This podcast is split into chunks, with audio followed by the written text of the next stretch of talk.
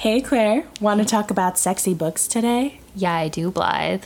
Awesome. When you need a sexy escape from a world that's gone insane. Erotic fiction with romantic addiction. We've got some Rex if you care to listen.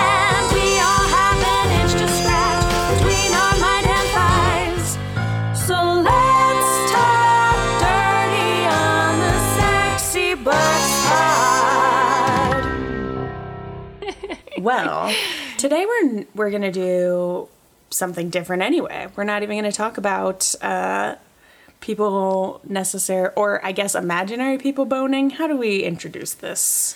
We're going to talk about real life sex Yeah. and sex drives. Yeah. Well, as if you've listened to any of our previous podcasts, you may know that the impetus for this podcast is that we were having some struggles with the world, coming together with our libidos, and romance novels was a huge help in A really good escape from like the day to day crap. Exactly. But I think just as important, maybe to both of us, I know when I was, you read this book first, um, this book that we're going to talk about, which is called Come As You Are. By Emily Nagoski. And it's about um, what sexuality is and what it isn't.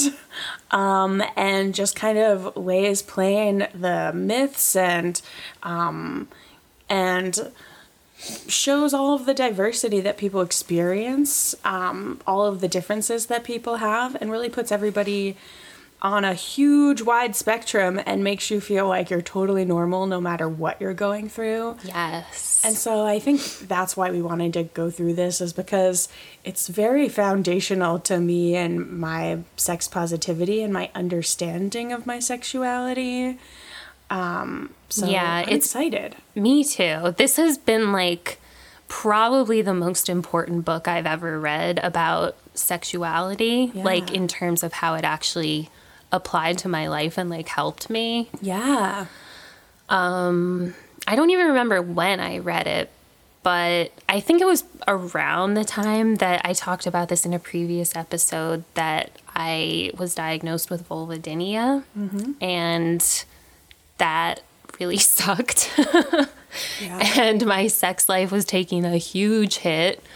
Um, and I think it was around that time that I found this book, and it was like really, really helpful because it's all about just sexual desire and like how it is completely normal if you don't like it talks a lot about spontaneous desire versus responsive desire. Um and it's just it's a lot about how women in general don't feel spontaneous desire on the whole as much as men do mm-hmm. more often there's a big spectrum and Yes. everyone is normal. Actually, what she constantly says throughout the book, and it's so helpful, is that everybody has the same parts, just organized in different ways. Yeah, And so it really helps you. Like, it doesn't, there's obviously things that happen more with women and things that happen more with men, but all all the experiences are really open to everyone and everyone is on this big wide spectrum which is really helpful yeah sorry i interrupted though Oh no. Um it was just yeah, I mean we should just get into it because I think we're Yeah. just going to start talking about a lot of the main points probably. yeah but um is there a point you want to start with yeah, I mean, I was going to start with everything is normal. That is like the biggest point I think that I got from this book. everything is normal every way that you experience ex- desire everything is normal everything the way that looks things normal. look, like the size and shapes and all of everything. Like there's Yep. such a broad range, and almost nothing is like a medical issue. exactly. If it hurts, go to the doctor. Otherwise, Right. it's it's fine. In fact, it's beautiful and something to be celebrated. yes. Right. So that's huge. And that that can be a really hard thing to really drive home.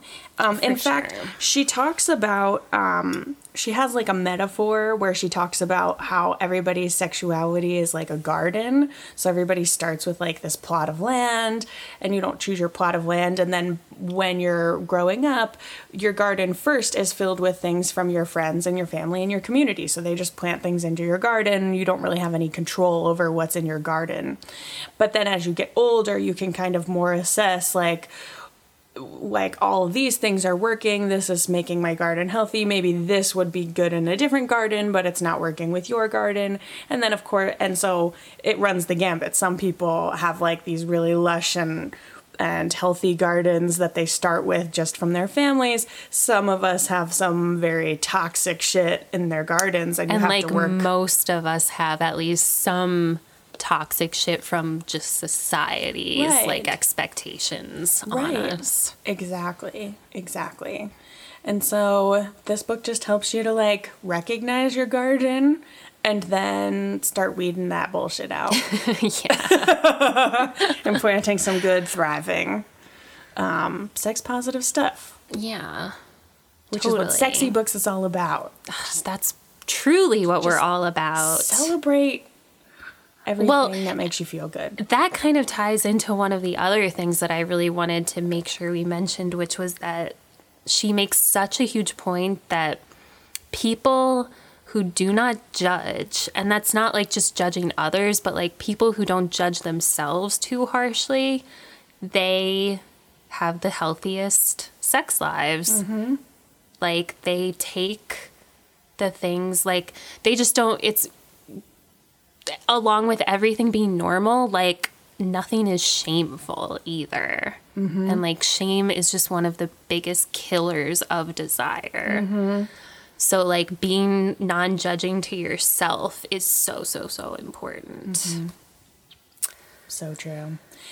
Well, another thing, just kind of diving in, is that she talks a lot about, and I really love that this is separated. It's it was kind of a, a breakthrough for me that people have accelerators, sexual accelerators, things that m- turn you on and make you horny, and you have brakes. So things that that pull you back and make you less horny, and those are two separate things. So you can have an accelerator and brakes going at the same time, which can be really confusing. Yes. Or you can just not have enough accelerator or just a little more brakes than your accelerator.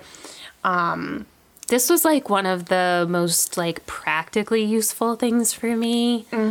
Um, was that she like really spells out like sex is not a drive. It's not like just one thing that you either turn on or turn off. It's like for women especially, it's everything around you. It's like everything has the potential to be a brakes or an accelerator and all of those things come together to like let you be turned on or not.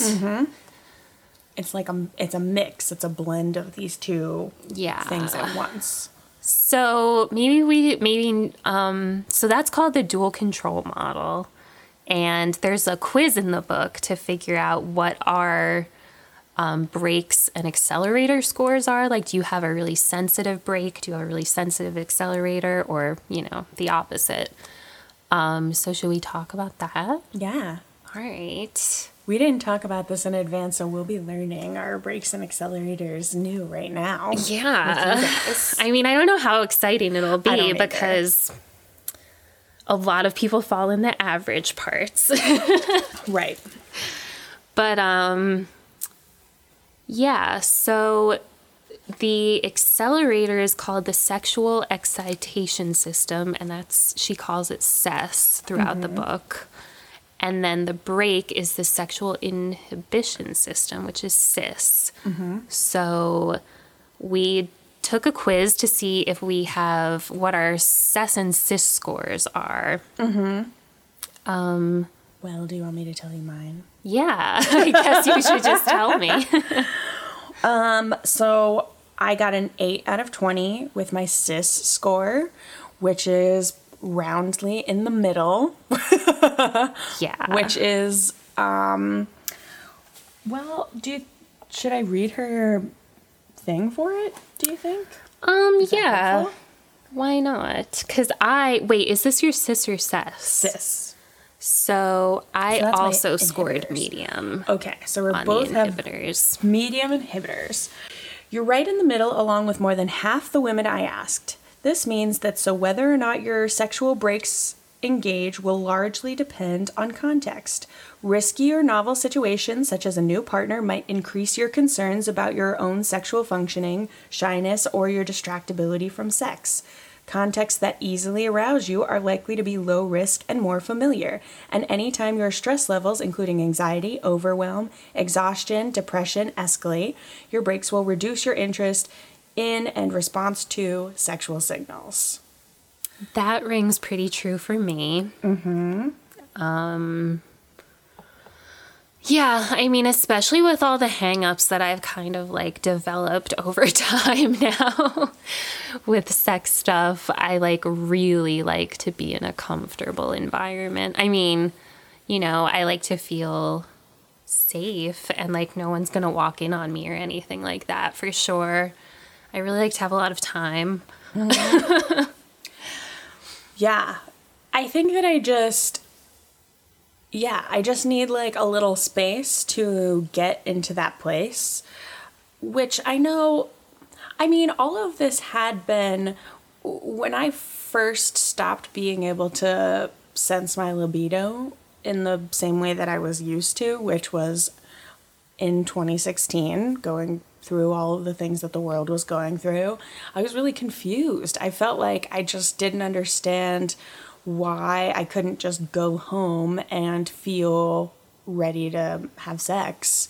And um, I think this answers part of it, which is just that there was too much stress. There was too much breaks happening where I just couldn't, it was overwhelming that part of my mind. And she talks about that a lot too. Like the specifically stress, that stress is an information overload, really. Like, like mm-hmm. at its simplest, Which it's is really how it feels to me these days. Like when I'm stressed out, I'm just like, there's too much going on. Like I feel so overstimulated by the world and just like exhausted by it. Right. And there's no room for more energy towards some other thing that you don't need to be wor- worrying about or dealing with or or at least when you're thinking about sex as worrying about or dealing with, you're like not in the place right. to be having sex. Exactly. And so I I, mean, that that she says that so many times in the book that like as soon as you start especially for like the lower for the medium cis and cis people, like Mm-hmm. as soon as you start thinking you have to have sex, that like kills it. Mm-hmm. And I totally feel that. Like if I feel any pressure, even if it's just from myself, like Yeah. that I should do it, yeah. that makes it so much harder to Yeah. want to do it. Yeah. yeah, exactly. So that that's really helpful.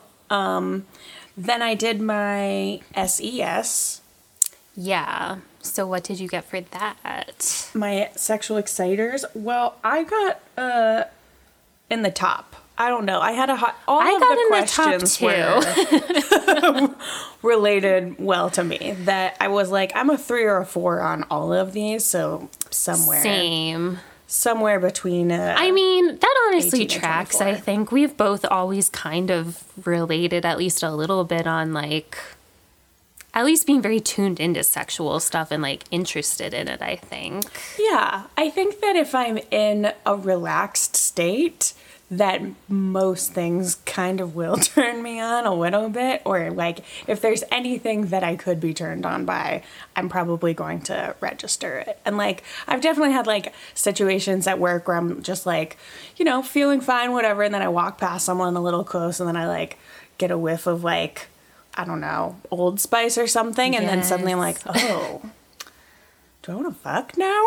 Definitely. I re- yes, I like fully relate to that. I really relate to like the other question I really liked was um like do you get turned on when your partner does something that takes like talent? Yeah. And I was like, "Oh my god, yes." Yeah. That's like one of the top things for me. I mean, I remember being in school and like I am not I don't think that I'm a very visual person and I can't with very few exceptions which are usually like very like androgynous men that sometimes like where I'm like very physically attracted to people but usually like when I was in school it would be because they answered a question really awesomely Yeah. in class or like you see them in gym and then like show off some skill you didn't know about and then you're like oh dang and then like suddenly this person went into technicolor Totally. that totally. happens to me all the time i'm very attracted to talent or even just passion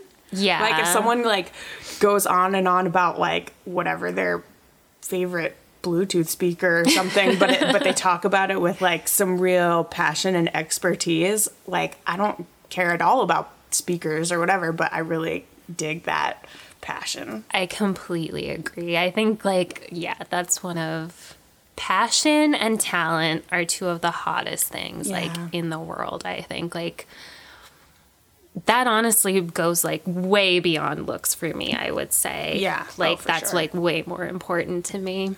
way more important in my opinion too um, and then the last question which is kind of like my number one thing which is uh, do you get turned on when someone wants to have sex with you or wants Oh, yeah. or is attracted to you that's that's the main thing for me That's definitely a thing for me. It's definitely not my main thing. I think that, like, honestly, there's a little bit of me that likes the, like, hard to get kind of like chasing thing. Like, I like to chase a little. I mean, and it's like barely because I'm married. So, like, I don't have to chase my husband very hard, but, like, you can still pretend that yeah, and he does sometimes. and I like that. I enjoy that. I like him to be like a little bit um I don't know, just like hard to get or like a little bit like cocky and like rude, you know. your husband could do that better than my husband He is really good at yeah, being cocky, I would say, in general, in a good way. But um I mean, he's like an actor, so like that's part of it, I think. Like you have to have like a certain amount of, you know. yeah um confidence Yeah. But but yeah. well i like those hungry eyes i like when they just are just like not I mean, that makes perfect sense for me to me, for sure. yeah.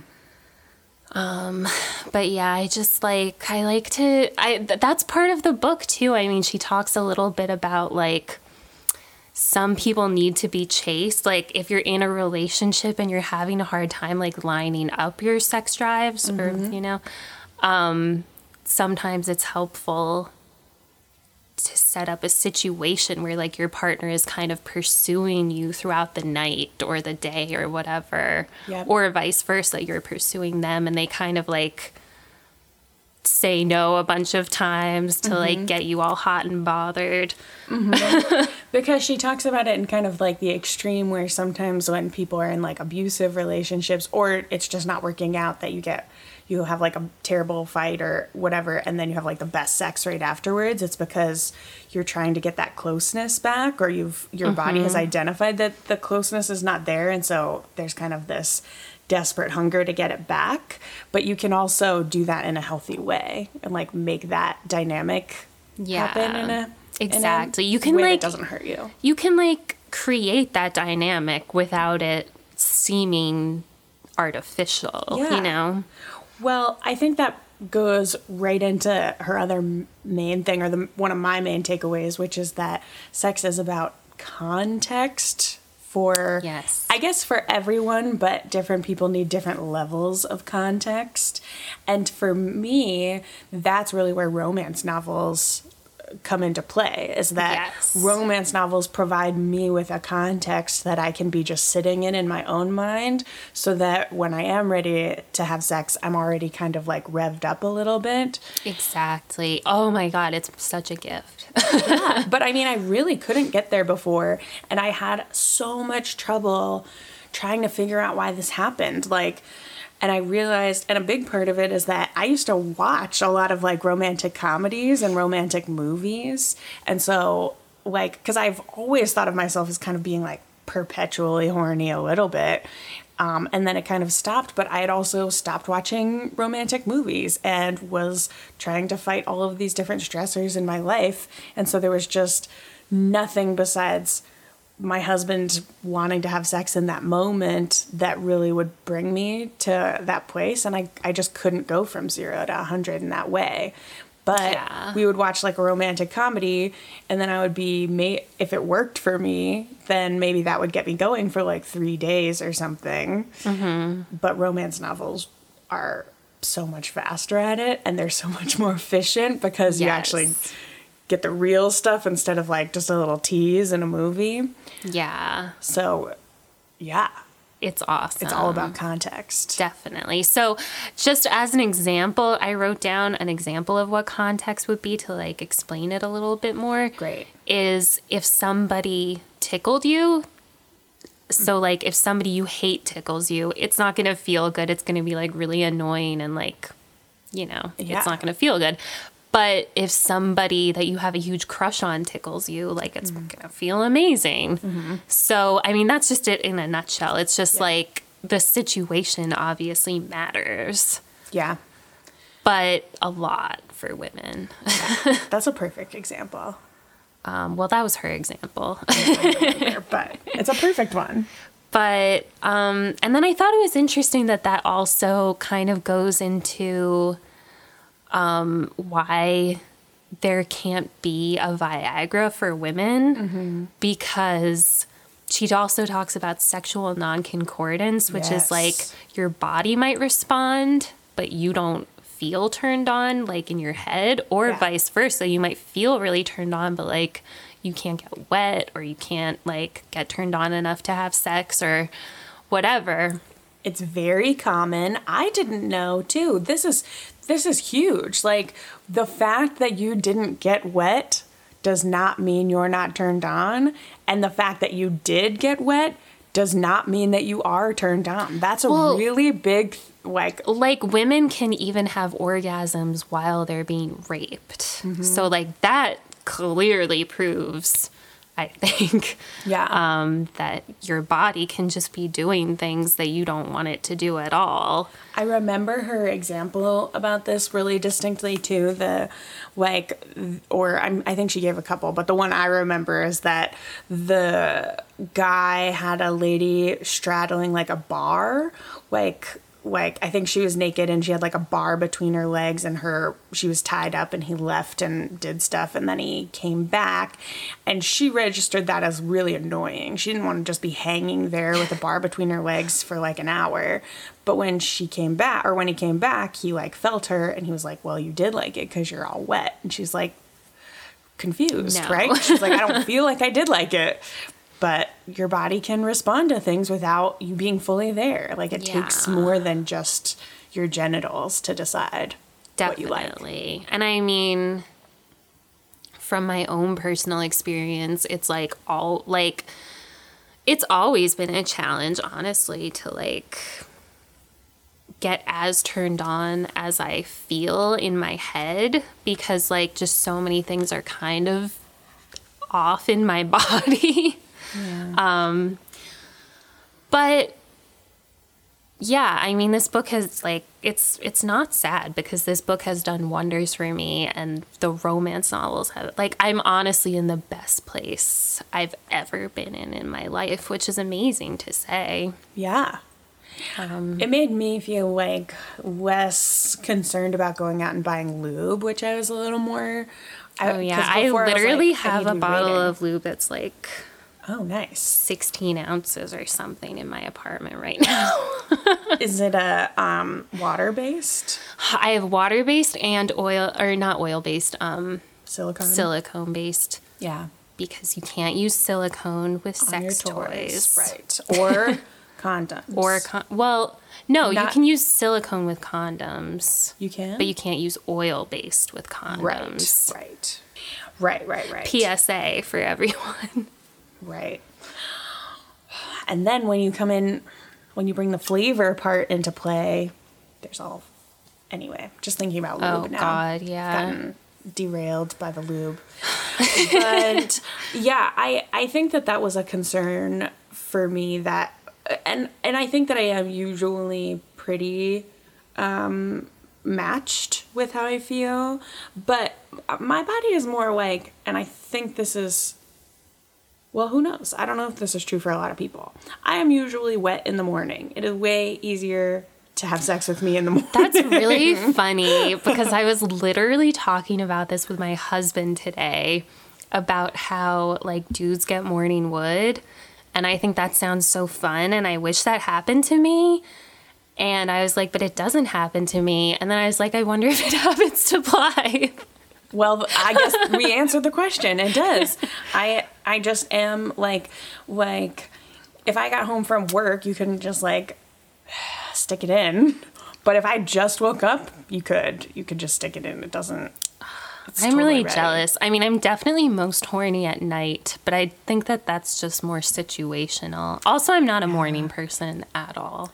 I am definitely my most horny in the morning. I am the most energetic in the morning. I am the most wet in the morning.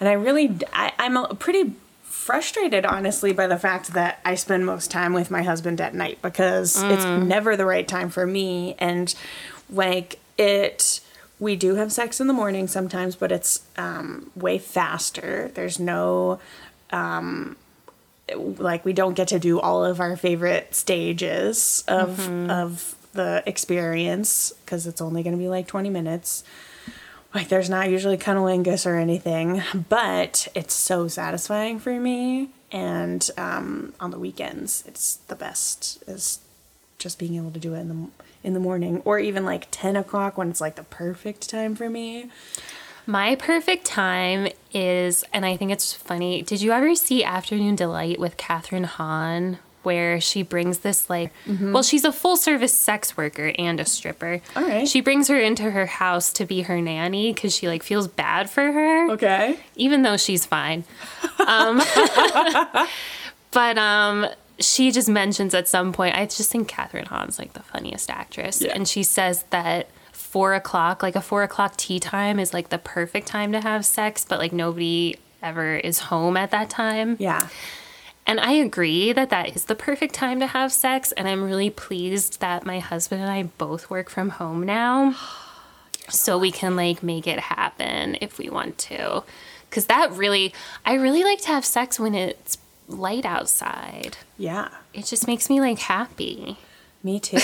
me too. I think a four o'clock would be a next best for me. I would go Yeah. with 10 a.m. as my first choice, 9, 10 a.m., but four o'clock seems perfectly delightful.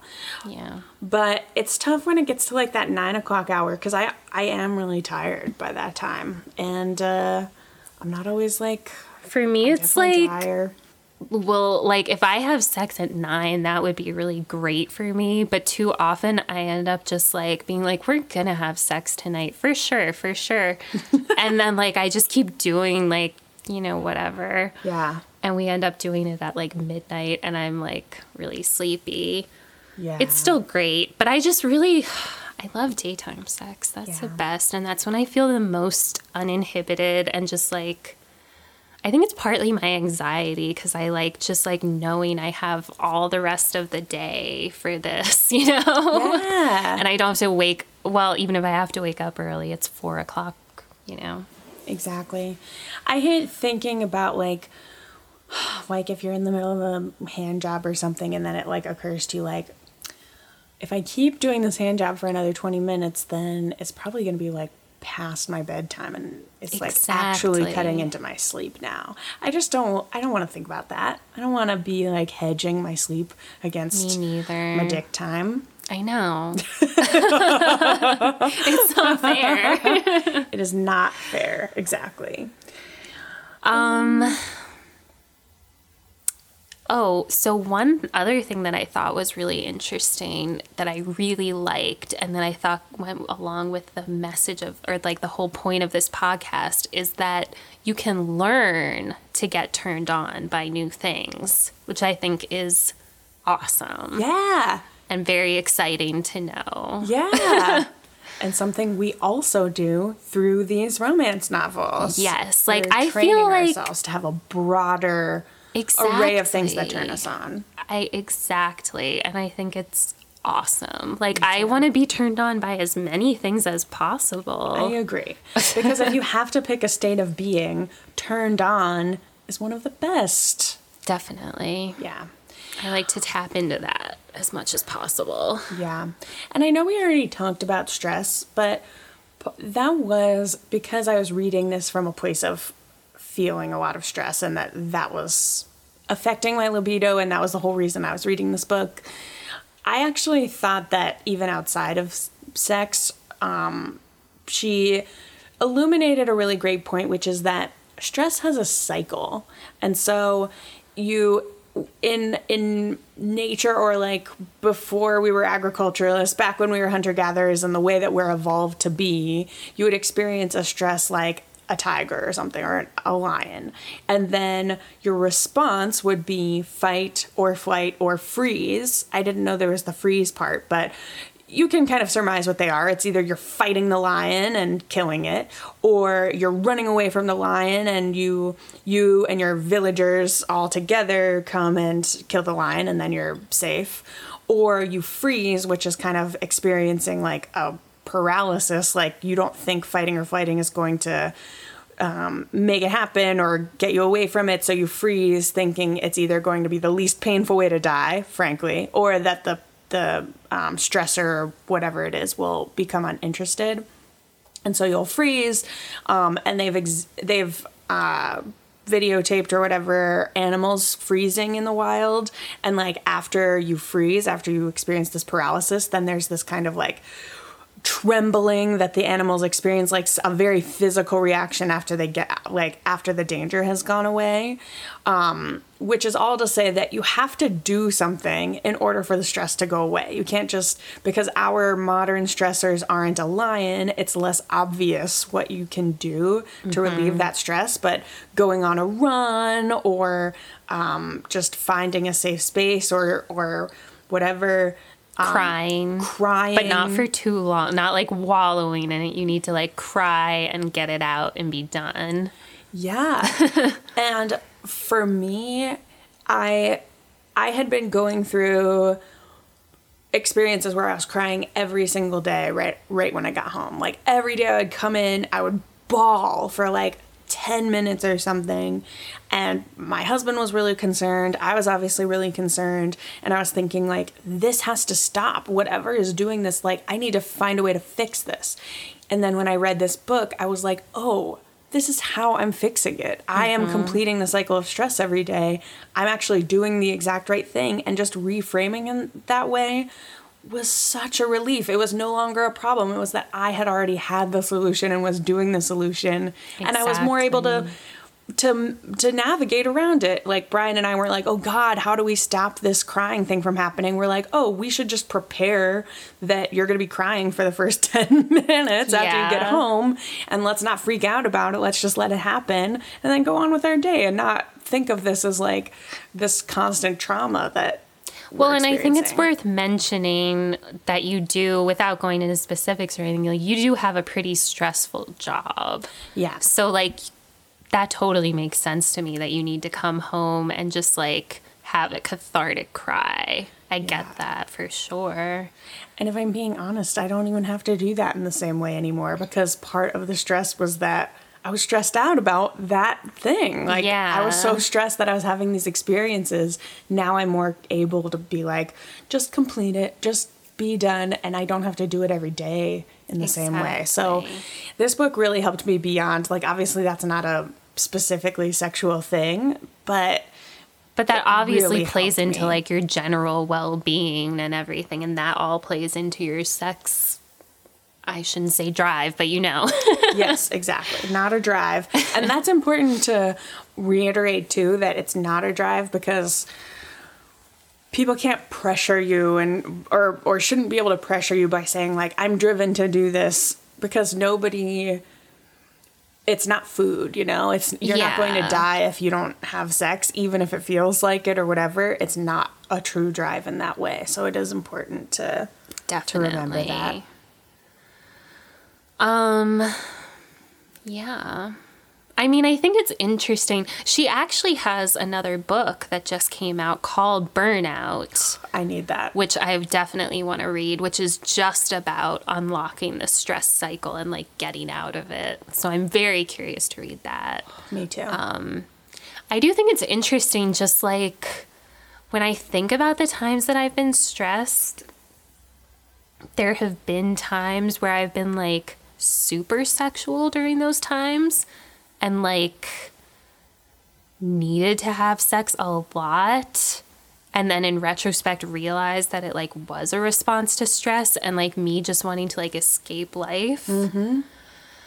And then there have been times where it's the opposite. And I just think it's really interesting to note that like I felt way better about myself the first time. Yeah. like even though they were both kind of unhealthy responses and like they were both kind I mean well, you know what it like needing to have sex so much was definitely partly masking something else. Um but like I was so much harder on my I'm always harder on myself about the times when I don't want to have sex. oh yeah. Yeah. And like that I al- I I feel like that is me like failing or being unhealthy in some way. Mm-hmm. I don't know. I don't know what my point is. Just that it's interesting. I mean, I mean, we all want to please our partners, of course, and like so that's part of it. Like my husband definitely never makes me feel guilty, but like it's so in society that I feel it immediately. You know. If like we're not having sex often because I'm stressed out, then like I feel super guilty about it. or if he is is wanting to relieve his stress with sex but you can't be relieving your stress with sex like you just feel mismatched in that way and that can be really really challenging. Um yeah i definitely i think this is something we both share. I, I think that i don't i don't know for sure but i think being married plays a part in that where you're just you're like this is one of the things that that I'm bringing to the table as as Yeah. this partner, and and I I will speak for my husband in saying that he also does not place any of that pressure or he doesn't purposefully put any of that pressure on me. He doesn't get upset if I don't want to do anything. Right. But, it's still kind of there to, anyway. Yeah. Yeah. Yeah. It's it's really, really hard not to do. Even like like my husband will tell me, he'll be like, You need to it's like, don't feel guilty. Like, why are you like getting sad about this? And like it's something that I have to train out of myself because it doesn't really have anything to do with him, I don't mm-hmm. think. But I still feel it. Mm-hmm. I don't know. I think part of it is like that I did have such an unsatisfied, like, I had so many problems with my body for like a lot of my life. And then, like, when I did have a really satisfying sex life, finally, it became so important to me, mm-hmm. you know? Yeah. I feel like mine was the opposite, where it was so, I have such an easy time with everything. Like, especially when I like first met my husband, it was just like, I want to do everything and try every, like, I I felt like I was just fucking horny all the time. we were just fucking constantly. And so to experience not being interested and not, and to the degree that I just couldn't do it, like I just couldn't be doing it, then it felt like a real identity crisis. Like, what is wrong with me? This feels fundamental. Like, when it got to the point where I couldn't really have orgasms um, very consistently at all, it was really, uh, you know, you feel like you're broken or like, is it ever coming back? What is happening? Well, like before I got diagnosed with vulvodynia, I went through like the worst time in my life where like I couldn't have orgasms basically because everything just hurt. Like even just like having my husband touch me like hurt. And it was just horrible. That sounds um, terrible. But so then when I finally, finally got past all of that, like, I think for a little while it became like a big part of my identity. And then I was like hypersexual. And then when I got kind of depressed and I kind of, I felt like I was backsliding, even though I wasn't, you mm-hmm. know, because it was a completely different issue. Right. But it felt like, it felt really bad. Yeah. yeah. Well, I think that this book is really worth reading, but it's worth reading more than once, honestly, because Yeah. you can really like all of these lessons they're not the lessons that you get from life and from our culture or anything. So it, you can really stand to have them Well, and like what I got from it over. several years ago when I read it was definitely different from what I got from it this time around because Yeah. I'm just in like a completely different place.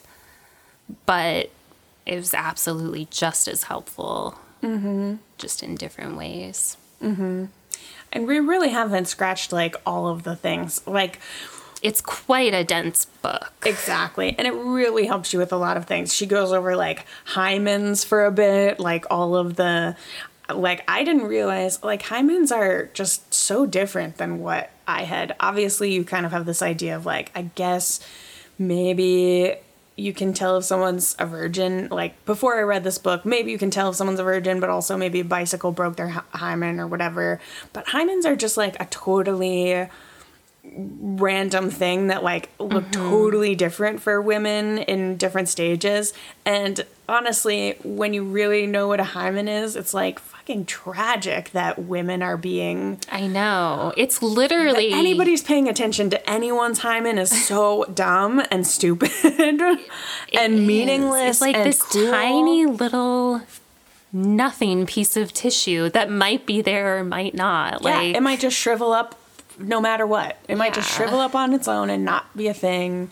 It's um yeah. So i wish that there wasn't that kind of shame. But there's a lot of like nuggets like that in this book. So many things. I mean just just the stuff about like how everybody's parts look like everybody's parts are look different and are like organized maybe in different ways, but they're all normal. yeah. Like I don't know what my point was, but it's got some good diagrams that really show you like from like how there's only like slight changes. Like we're all exactly the same. You've got like a little nub that either becomes a clit or your dick and then you've got your folds which either become your labia or your balls. And uh but it's just like very tiny differences which is why like it really helps you understand like intersex people way more like mm-hmm. it just it's very clear that everything is on this very large spectrum, Spectrum. of yeah like women talk about like having really big clitorises and then and none of this has anything to do with what they're going to be interested in either like Right. Like there was that there's one story that she talks about one of her patients who has like a really large clit yeah she described it as like a carrot or Yeah. like a part of a carrot and she like feels that that that she is that way cuz she probably has more testosterone like that's her thinking and she thinks that she's like a little bit more masculine. Um and the author is like, "Well, that's not true. It's not cuz of it's not cuz you're more masculine or anything. It's just whatever." it's just the way that you were made. But then, like, the other interesting part of that was that sh- the patient was like, okay, but I still like have feelings about it. And like, I still identify with my body in a certain way because of the way, I don't know, like the way that it, the way that it, it looks, I don't know, it's still it matched for her because she did feel like she had like a like a really real high, high sex, sex drive, drive. yeah. Yeah, I don't really know what my point is except that just like there is still this very personal component to everything. yeah And like, like, how you interpret everything right. is important Yeah. yeah And that's like there's nothing wrong with that either. That's part of like your whole sexual identity. yeah Um we have anything else? well i think that we've covered i think we've done our best at um, selling this book and covering yeah, like Not the- people should realize that this does not cover the whole book, and we really recommend reading the whole book because it's so good and it goes into so many different things that we haven't had time to cover. Yeah. And obviously, it's not a romance novel. It's not going to specifically, well, probably, I don't want to be presumptuous. it probably won't specifically turn you on in, in the way that the other books we've covered are do. But a big part of being turned on is feeling like not ashamed of your own body and Feeling comfortable in your body, sexuality. your sexuality, feeling comfortable with what you're working with. Exactly. And I think this really is going to help you, no matter where you are, understand a little more in detail what what works for you and what doesn't work for you, or where these brakes and accelerators maybe lie. Mm-hmm. And uh, yeah, can't speak more highly of it. I've recommended it to like so many people. Obviously, you Me recommended it to me. so um, yeah, Yeah. I hope this this um, helps.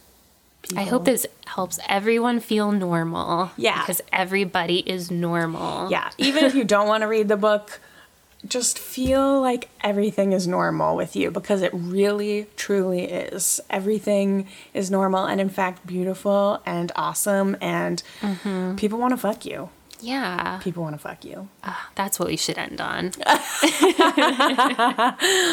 Yeah, today is not a masturbate day. Today is a day for you to know People want people to want to fuck you. You should masturbate to that. Yeah.